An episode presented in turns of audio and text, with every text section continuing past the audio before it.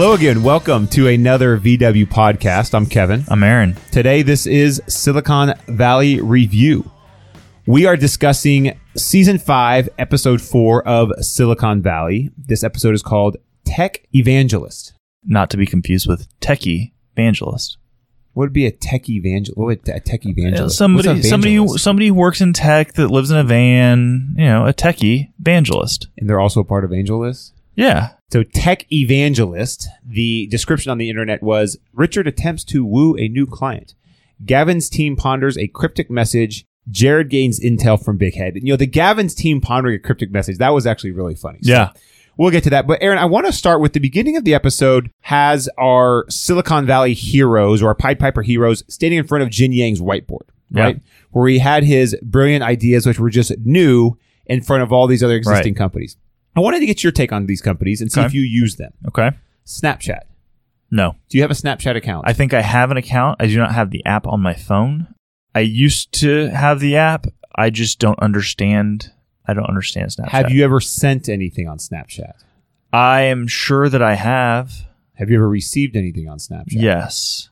When you do something on Snapchat, you can send it individually or to like a broadcast, right? You can like Yeah. treat it like Twitter, Right. Snapchat to me only seems to have one purpose, Uh huh. which I'm guessing that is not the purpose that is used for every day because there's millions and millions of if people. I if I'm on the same wavelength as you and I think you're thinking of the purpose, yeah, I think it's more well, at least before the the redesign of Snapchat and the the scandal or kerfuffle that erupted because of that, I think it was used by the youth to, you know, with Instagram, if you post something on Instagram, it stays there. With Snapchat, it can be stupid, menial stuff that, you know, you might not want to just have it cluttering up your Instagram feed, but it might just be funny, like, oh, look at this funny license plate. so Snapchat, I always thought it was videos. It's not necessarily videos. No, it can it's be videos and pictures. because Instagram has moved to videos as well. Yeah, videos and pictures. But then also, I think part of the issue or part of the reason that maybe Snapchat has not been doing as well beyond,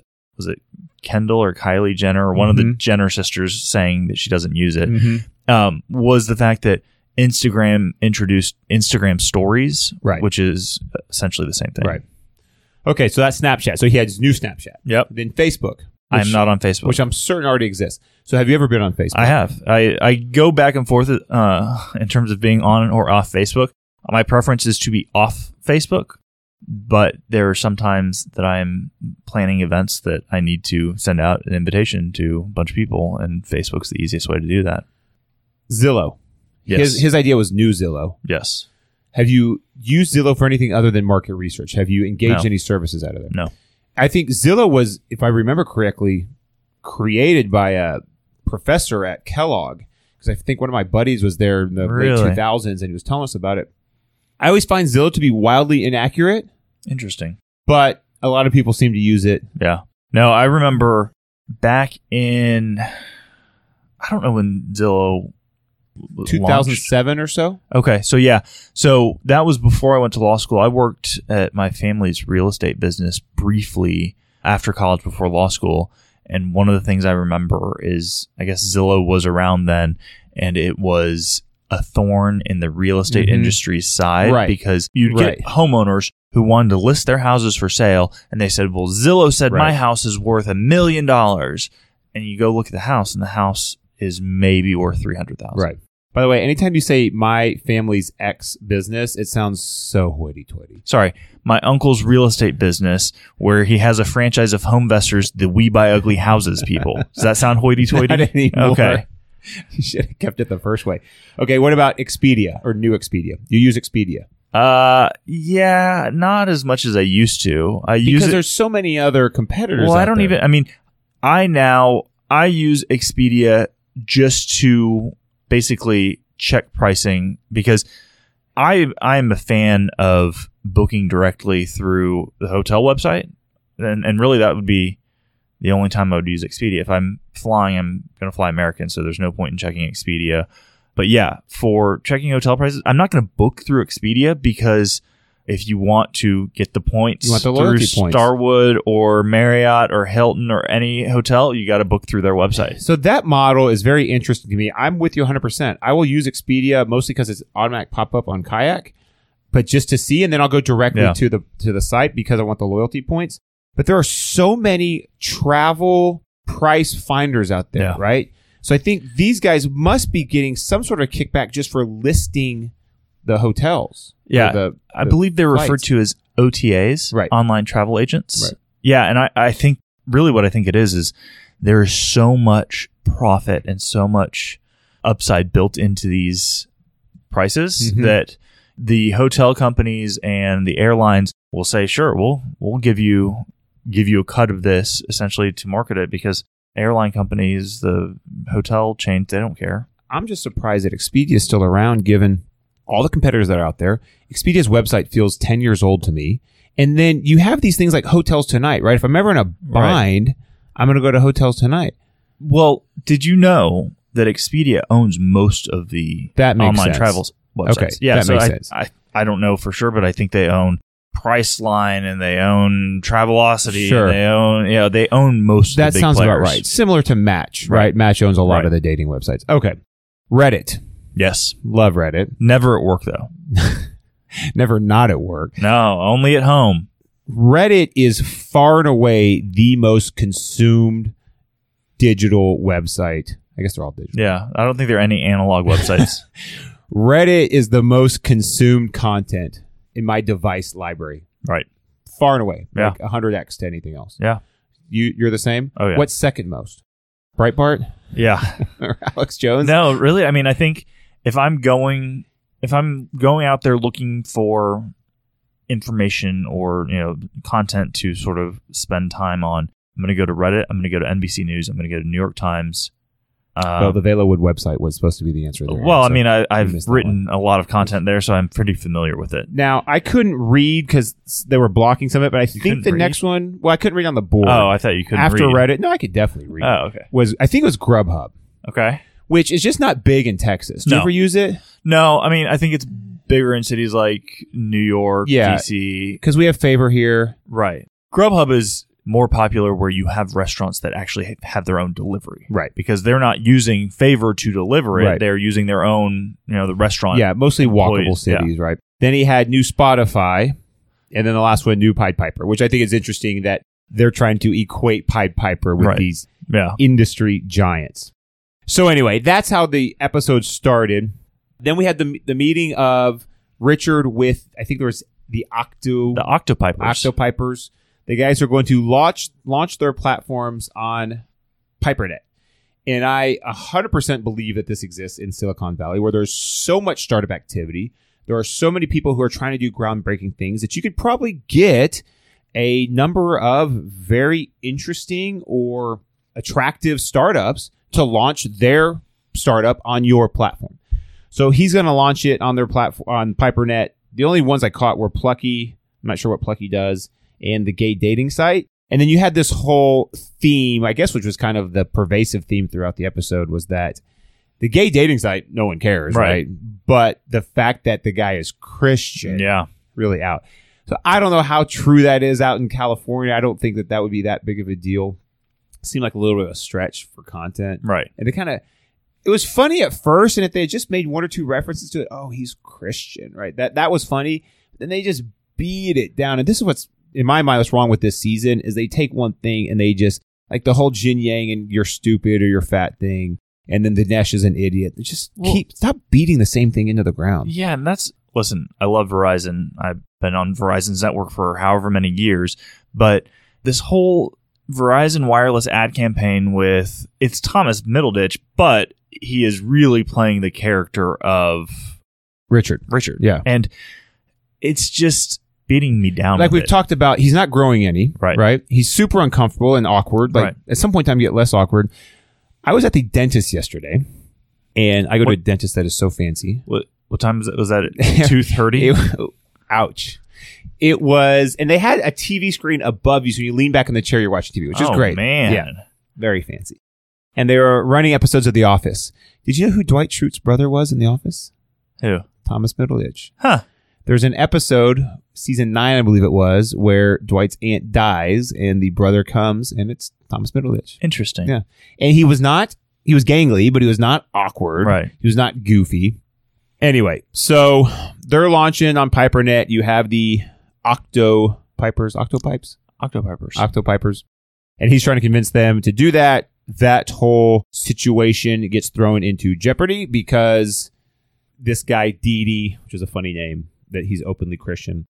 Uh, another plot that was going on, Aaron, is they are getting ready to launch the box three. Yeah. Right. And we had this whole presentation.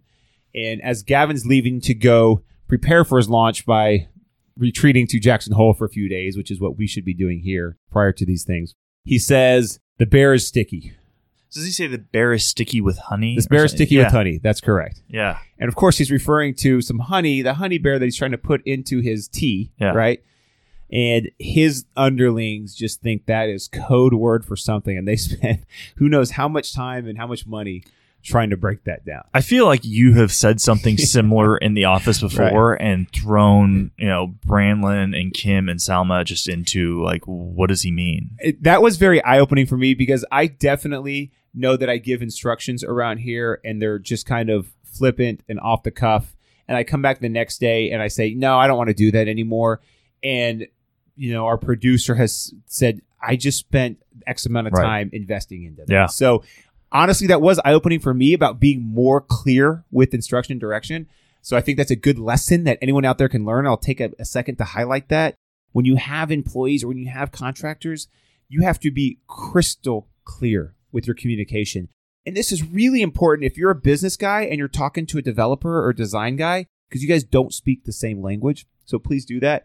I think the intent here was just to show what suck ups these guys are Yeah. to Gavin, right? They're gonna they're gonna really literally hang on every word, And even bring in a real bear. bring in a real bear, and then they just scrap it, which I think shows you this is a good example of why small companies can pivot or turn much quicker than big companies. Because big companies will do things like that, then they realize that that's not what he meant. Then who knows how much money they spent to bring the bear Right. in, and then th- that money's just gone. Right, Yeah. that shareholder dollars are just lost. Which I saw a video on Reddit yesterday, which was a um, After work hours, right? after work Yeah. hours, definitely. Oh, we banned Reddit here. Yeah, yeah. Well, you used a VPN to get around it. Uh, no, I actually I didn't know it had been banned because I never try to go to the website when I'm here. But I saw a Division Three Russian soccer team that had a bear as its mascot, and they brought a bear, a live bear, out, and it was clapping and holding a soccer ball and throwing a soccer ball in. I think bears are pretty smart animals. Yeah, smart enough to kill you. Like that seemed incredibly dangerous. this is this is Russia. They do crazy Yeah. things. I'm sure there's some Russian people listening, right, to this. Everything we say is the Russians are listening to. Okay, so they have that going on with the box three. You have the signature, which is this overtly a phallic symbol. Uh, I don't know what what point in time someone's going to latch onto that. Again, with this theme of they're just beating the same thing over and over. How long is that signature going to last before someone calls it out? At this point in time, dozens of people have seen it. Right. Then Monica and Laurie get a huge opportunity for Pied Piper. They get them in with K Hole, Oh yeah. the new hot game developer. Yeah. So K Hole is just a really funny name to me. I don't know why. Right. Sounds like a hole, but it's K and I don't know. It's just Yeah. an awkward letter. K Hole. And K Hole has their number one hit, Undead Sex Offender. Right? Right. Which is they're playing when Richard walks into the office and they're just completely destroying people. And it's Yeah. just all kinds of blood, guts, and gory. These shows are a lot funnier when I come back and review them with you. I want to let you know because I'm watching it. I'm just thinking this is not good entertainment. My Right. wife is dozing off. I can barely Yeah. keep her interested. But anyway, so they're trying to get K Hole on. Well, K Hole gets very threatened by the idea that one of the members of the Octopipers is openly Christian. Right. What were your thoughts there, Aaron? I mean, I don't know. It just seems like a goofy plot line. I don't know how how accurate that is in the real Silicon Valley, but it seems seems a little forced. Of all the crazy things we have seen here, and people not wanting to work with co-founders, or people not wanting to work in, with investors, or people not wanting to work with people in the community, I can't remember religion ever coming into play. Right. I feel like I've heard just about everything else. Yeah. and religion has never come into play. So that seems pretty ridiculous. I know we talked about this. I think a couple episodes ago. We were wondering how where do they get their information from? You know, right? Are they consulting with people in the valley? Right. This one seems pretty unbelievable. But anyways, we've got that situation. So Richard is once again thrust into a position where he has to fix something. Right? He has to lead. Uh, He has to fix something he broke. that he broke. inadvertently. Right. He broke it because he was awkward and you know he was unprepared for the situation, and it was something that was so minor to him. Let's just assume that being Christian is a big deal in Silicon Valley. Right. The fact that he was so oblivious to this, Yeah. right? When everyone else around the table knew it, Right. Didi knew it. How is he so disconnected? Right. Yeah. Even I mean, Jared and Gilfoyle are offended that he Right. outed Dee. So I'm having a hard time with the continuity Right. there. Jin Yang has disappeared, gone back to China. I don't know if he got a better offer. I don't know if he had a TJ Miller type episode that we haven't read about yet, and he got kicked off the show. But the episode ends with them determining that, I guess, prior to Eric leaving, he had bought a Lamborghini, right? Or was it a Ferrari? What was the car that Jin Yang was driving? The yellow car. I thought it was a Corvette. It was a, I'm sorry, you're right. It was a Corvette. Okay. Prior to Eric leaving, he had bought that Corvette, and Jin Yang was driving it because he had somehow taken over all of Erlich's, excuse me, possessions. And then Jin Yang disappears. They go to get the car towed, and they find out that it's in Big Head's name. Right. I don't know why it would be in Big Head's name. It name. wouldn't. If I mean, if the scenario that they're presenting is accurate, and Erlich transferred all of his assets to the partnership that he had with Big Head, then the car would be in the partnership's name, not in Big Head's name. Yeah, so let's do a little, you know, fact checking here. First of all, the whole process of Jin Yang being appointed the receiver of, of Erlich's assets or the heir for Erlich's Right. estate, that would be a family law matter. That Right. would be wills and estates. Big Head and Erlich had a business agreement. They had a contract between them. I'm pretty sure they're treating it as a contractual partnership, or you could have a general partnership, right? Right. Which is where two parties hold themselves out to be in partnership without having a formal contract between them. But that is generally recognized as a relationship. But there was discussion about sending something to the state to dissolve the partnership. So I assume it's a, Correct. a- some sort of formal. So they had a formal partnership, and they're trying to figure out who has the right to Erlich's possessions. And then what Aaron and I are asking is, how did this right come about? right. So in a scenario where Big Head somehow had all of Erlich's or the partnership had the right to the possessions, that would be because Erlich had contributed those possessions into the partnership. There are some things that we see contributed into these entities. What is that typically, Aaron? Assets related to the business Right. and services, time, stuff related to the business the business can use in order to operate.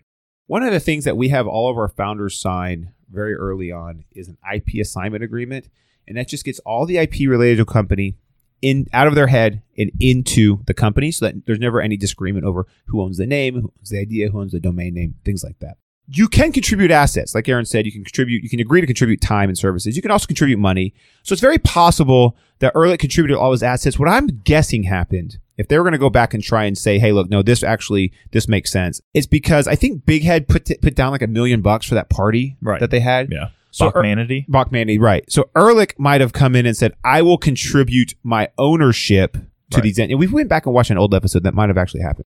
But I'll contribute my ownership in all my portfolio companies and in my car to act as collateral, right? Or to Right. kind of show that I'm contributing something. So if that is the case, we're gonna have to we're gonna have to just assume that that's true to move forward. Then the partnership owns it. So the partnership is 50-50 between Big Head and Erlich. And if Erlich truly has died, then the partnership would go 100% to Big Head. Well, Well, no, it would go to Erlich's heirs. That's a good point. And that's but that's the thing is like if Jin Yang went to court to get the court to determine Jin Yang to be the trustee or whatever, then you're right. So we're right back where we started. and it's it's Big Head and Jin Yang.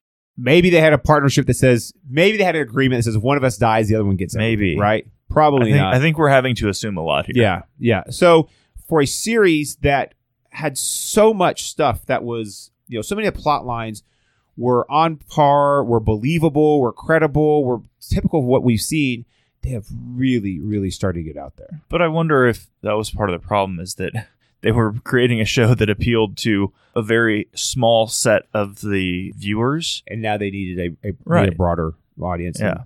yeah, we're certainly not in a position to go and critique other shows. I'm sure they all take all sorts of liberties. Right. uh, with putting their plot lines or storylines together. So the end of the show ends there. I guess the, that's the cliffhanger is what's going to happen now and who owns what. And does Big Head now have 10%? Which is fine because I like Big Head. Yeah, I like I him like a him a lot more than I like uh, Then I like Jin Yang, and I like how big his house or apartment is just littered with all kinds of stuff from Stanford, right? Right. Somehow taught a class there. Yeah. But that wraps up our thoughts on season five, episode four.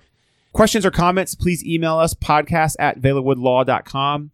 Our show notes you can find on our blog, velawoodlaw.com, or via the link in the iTunes episode description. This is the Silicon Valley Review podcast. Don't forget, rate, review, and subscribe on iTunes. Five stars only. Thank you.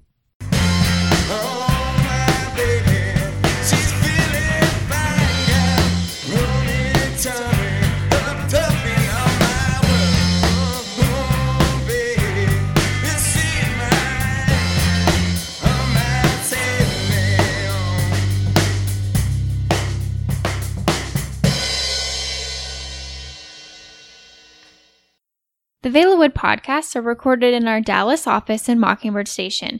You can find all of our podcasts, including Office Hours, Three Things, and Silicon Valley Review, on the iTunes Store. For questions, comments, or suggestions, email us at podcasts at velawoodlaw.com.